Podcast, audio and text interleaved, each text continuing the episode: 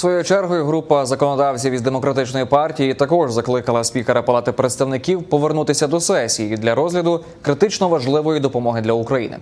Історія жорстко засудить Сполучені Штати та Палату представників під вашим керівництвом за це за бездіяльність у цей час. Йдеться у зверненні до Джонсона.